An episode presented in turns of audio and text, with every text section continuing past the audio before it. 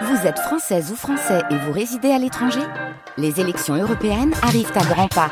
Rendez-vous le dimanche 9 juin pour élire les représentants français au Parlement européen. Ou le samedi 8 juin si vous résidez sur le continent américain ou dans les Caraïbes. Bon vote France Inter.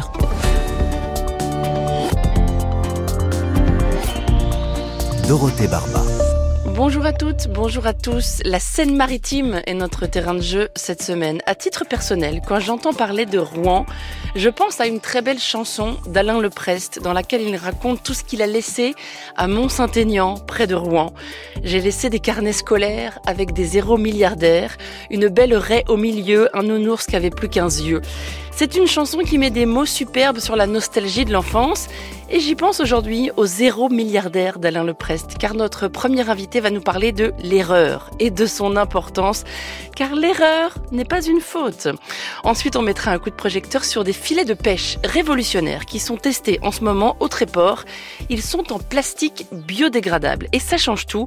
On estime que 80 000 km de filets de pêche sont perdus chaque année en mer, avec des conséquences désastreuses sur les écosystèmes. Soyez les bienvenus. Carnet de campagne, le journal des solutions. Nous recevons beaucoup de messages dans la boîte mail des carnets de campagne. Merci à vous qui nous écoutez et qui nous écrivez assidûment. Lionel Ballette en fait partie. Bonjour Lionel. Bonjour madame. Vous nous avez écrit pour présenter les espaces numériques mobiles de Normandie, un outil de lutte contre la fracture numérique. Vous allez à la rencontre des gens, souvent des personnes âgées, dans les campagnes pour les aider à se retrouver dans l'univers numérique. Vous faites de l'accompagnement dans leurs démarches administratives notamment.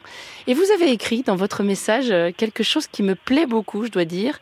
Je vous cite, L'erreur est une norme nécessaire à l'apprentissage et il est recommandé de venir se tromper avec nous avec plaisir. Est-ce que c'est l'un des socles de votre démarche, cet éloge de l'erreur? Pour ma part, effectivement, c'est une, une, véritable euh, axe de progrès. L'erreur est souvent ressentie euh, chez nos usagers euh, comme un frein à l'apprentissage. Moi, je sais très bien en tant que formateur professionnel que on ne peut pas apprendre sans se tromper et que l'erreur est une étape nécessaire à toute forme d'apprentissage. Et donc, pour moi, venir chez venir accepter l'erreur, prendre l'erreur comme un, un, outil d'apprentissage et que elle doit devenir comment dire une source de plaisir pour pouvoir aller vers l'avant. Voilà. Donc effectivement, je dis souvent, venez vous tromper chez nous avec plaisir. Alors vous vous déplacez en, en camion aménagé, hein, un camion atelier oui. numérique. Est-ce que vous rayonnez sur toute la Normandie? Alors pas sur toute la Normandie, mais sur l'ancienne Haute-Normandie, c'est-à-dire les départements de Seine-Maritime et de l'Eure. -hmm. Nous avons euh, des euh, contacts et des partenariats avec des communautés de communes ou des structures, euh, disons, gouvernementales, qui nous conduisent à nous déplacer sur les deux départements. Vous étiez où ce matin, par exemple? Alors ce matin, j'étais à Alouville-Bellefosse, une commune du centre du pays de Caux, qui a la particularité d'abriter le chêne le plus vieux de France. Ah, le plus vieux chêne de France. Et qu'est-ce que ça donne côté fracture numérique Puisque c'est plutôt ça votre terrain de jeu? Ah oui, alors nous, oui, en fracture numérique, eh ben oui, effectivement, on a une population euh, qui est quand même relativement âgée, qui est distante d'un grand centre. Alors aujourd'hui, avec les évolutions, les zones blanches euh, du numérique euh, ont, sont fortement réduites grâce au développement de la fibre ou euh, de la 4G. Mais par contre, la rupture en termes d'apprentissage ou d'équipement, elle est toujours là. Et puis on peut être équipé sans avoir les compétences. Et donc l'autre démarche, c'est de permettre à ces gens de s'approprier les outils, ou alors quand il y a une urgence, c'est d'être aidé à effectuer leur démarche administrative dans le cas du réseau France Service auquel nous appartenons. Ouais, alors justement, vous êtes bien placé pour me dire une chose, euh, Lionel. Quel est le pire site internet, d'après vous, le plus compliqué pour ceux et celles qui maîtrisent mal l'informatique? Est-ce que c'est Pôle emploi, les impôts, la CAF, la Sécu, peut-être la SNCF, non? Alors, j'en citerai un autre, mais je ne sais pas si ma direction va être d'accord, mais le titre de l'ANTS est quand même quelque chose de compliqué. Alors, l'ANTS, rappelez-nous ce que c'est Agence nationale des titres sécurisés, pour faire ses euh, cartes grises, son mmh. permis de conduire, euh, son passeport ou une carte d'identité, c'est pas ce qu'il y a de plus simple dans certains cas. Ah oui, je vous confirme, je me suis bien arraché les cheveux sur celui-là aussi. Voilà, il faut bien avoir, il faut bien savoir identifier euh, le cas juridique dans lequel on est avant de pouvoir trouver la bonne démarche. Après, c'est simple, mais c'est l'identification de la situation Est-ce que vous avez un, souvenir marquant à nous raconter avec ces espaces numériques mobiles? Un souvenir qui permette de comprendre comment fonctionne votre outil? Alors moi j'ai une anecdote dont je suis particulièrement fier, c'est que euh, j'ai travaillé euh, avec le camion sur un marché dans une petite commune qui s'appelle Fauvillancourt en plein cœur du, du, du pays de Caux. Et j'ai reçu deux dames qui sont parties de presque rien dans leurs compétences numériques hein, et puis qui ont fini par créer des liens alors qu'elles ne se connaissaient pas avant. Et puis petit à petit, elles se sont louées d'amitié. Et puis euh, un jour, il y en a une qui a dit à l'autre, t'as vu, je t'ai demandé ami, comme ami sur Facebook. Et ça, c'était euh, très symbolique de mon métier parce qu'il y a à la fois le lien numérique et il y a le lien physique euh, entre les gens qui viennent se retrouver dans nos ateliers pour aussi passer un bon moment et tout en apprenant hmm. et en se trompant avec plaisir. Les espaces numériques de Normandie ont-ils besoin de bénévoles, dites-moi? Alors, on n'en a pas besoin de bénévoles, on a besoin éventuellement de partenaires financiers qui voudraient bien nous rejoindre pour nous financer des ateliers un peu plus sur euh, le département, les deux départements. On est quatre camions avec euh, une dizaine d'animateurs qui se, qui se relayent. Oui, on a besoin euh, de, lieux qui vont nous accueillir et de partenaires financiers pour pouvoir faire en sorte que les ateliers restent gratuits pour les usagers, ce qui est le, point cardinal des, des ENM. Bien sûr, c'est indispensable indispensable. Sinon, ça ne fonctionnera pas.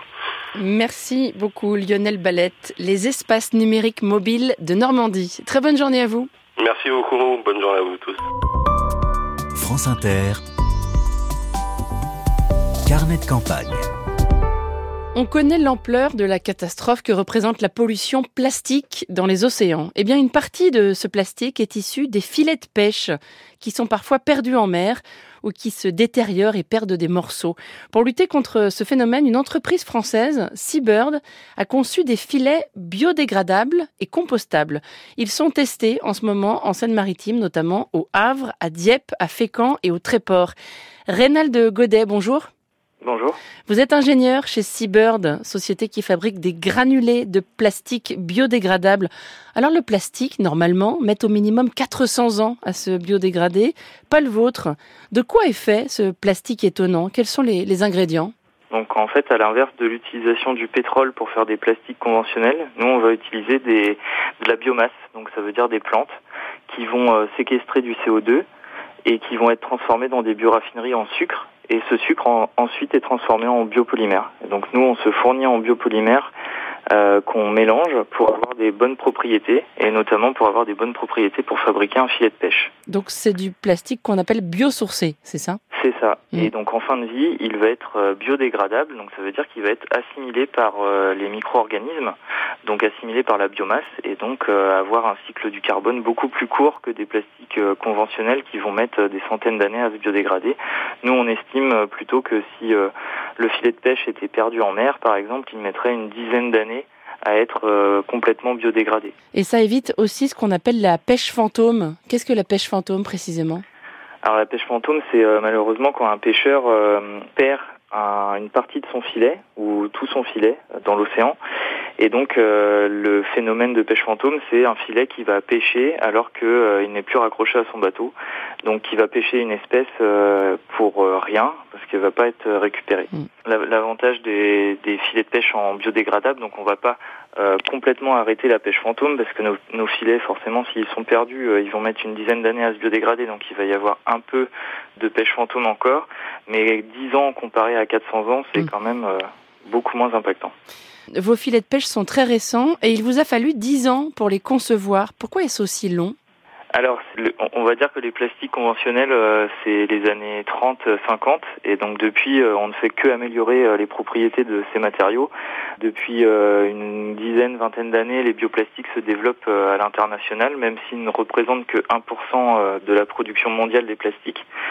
Nous, on a commencé la recherche et développement sur le, la fabrication d'une formulation pour développer un monofilament en 2012. Et donc il nous a fallu euh, six ans pour euh, aboutir à une, euh, une, formulation qui fonctionne. Alors pourquoi c'est aussi long? Parce qu'il a fallu répondre à un cahier des charges qui est très très spécifique pour des filets de pêche.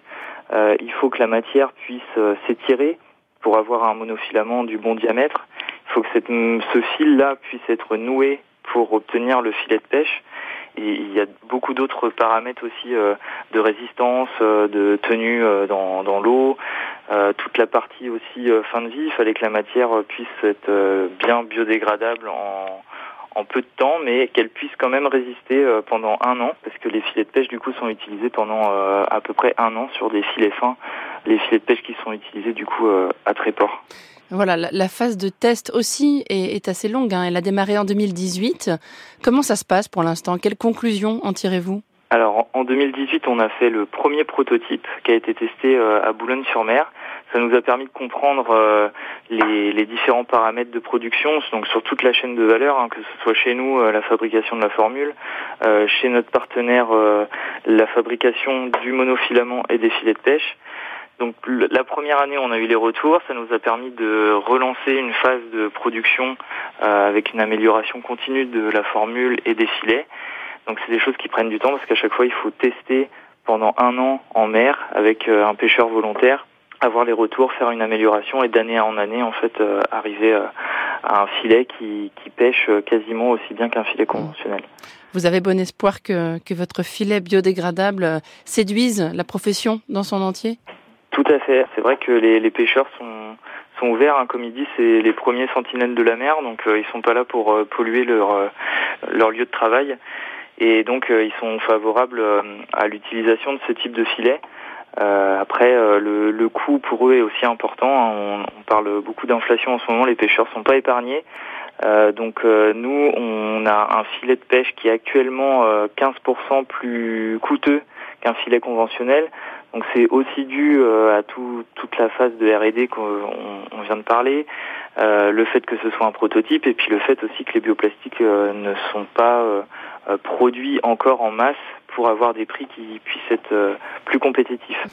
Où sont fabriqués vos, vos filets? Ils sont fabriqués en, au Portugal. Donc euh, le projet euh, Bio qui a été euh, porté par l'Office français de la biodiversité voulait en fait développer un filet de pêche 100% européen, à la base 100% français, mais il n'y a pas de fabrication de filets de pêche en France. Donc il a fallu ouvrir les portes du pays et puis voilà, on, on, on, a trouvé un partenaire au Portugal qui était ouvert justement à tester euh, ces nouvelles matières. Il faut savoir que la grosse majorité des filets de pêche aujourd'hui viennent d'Asie. Hein. C'est ça, exactement. Voilà, ce, filet que vous avez conçu est donc biodégradable, on, l'a compris. Il peut se biodégrader au fond de l'eau. Et quand on a fini de l'utiliser, on peut aussi le composter. Ça, ça n'est pas rien non plus hein, comme avancée. C'est ça, c'est la fin de vie euh, souhaitée en, en 1. Euh, c'est que le filet soit ramené à terre. Hein. L'objectif, c'est pas de continuer quand même de, de polluer les océans, même si le filet se biodégrade en 10 ans.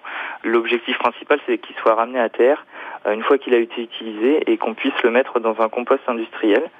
Et donc là, en moins de 6 mois, le filet va être complètement euh, assimilé par les micro-organismes qui constituent le compost. Donc on peut imaginer euh, une économie circulaire comme ça, où on fait pousser des plantes, récupérer les bioplastiques, fabriquer le filet de pêche qui soit composté et puis la boucle est bouclée. Hmm. Quand c'est dans une assiette, on appelle ça une alliance terre-mer. C'est ça, oui, tout à fait. Merci beaucoup Reynald Godet, ingénieur chez Seabird. Bonne journée à vous. Bonne journée, au revoir. Et je rappelle que selon une étude récente publiée par Sciences Advances, près de 80 000 kilomètres carrés de filets de pêche disparaissent au fond de l'eau chaque année. Et pour prendre la mesure de l'enjeu, on estime que la pêche représente 20% de la pollution plastique dans les océans. Merci à Karen Deyek qui prépare cette émission avec l'aide de Laura Dumez ainsi qu'à Lison Berger à la technique. Je vous retrouve demain pour la dernière de la saison.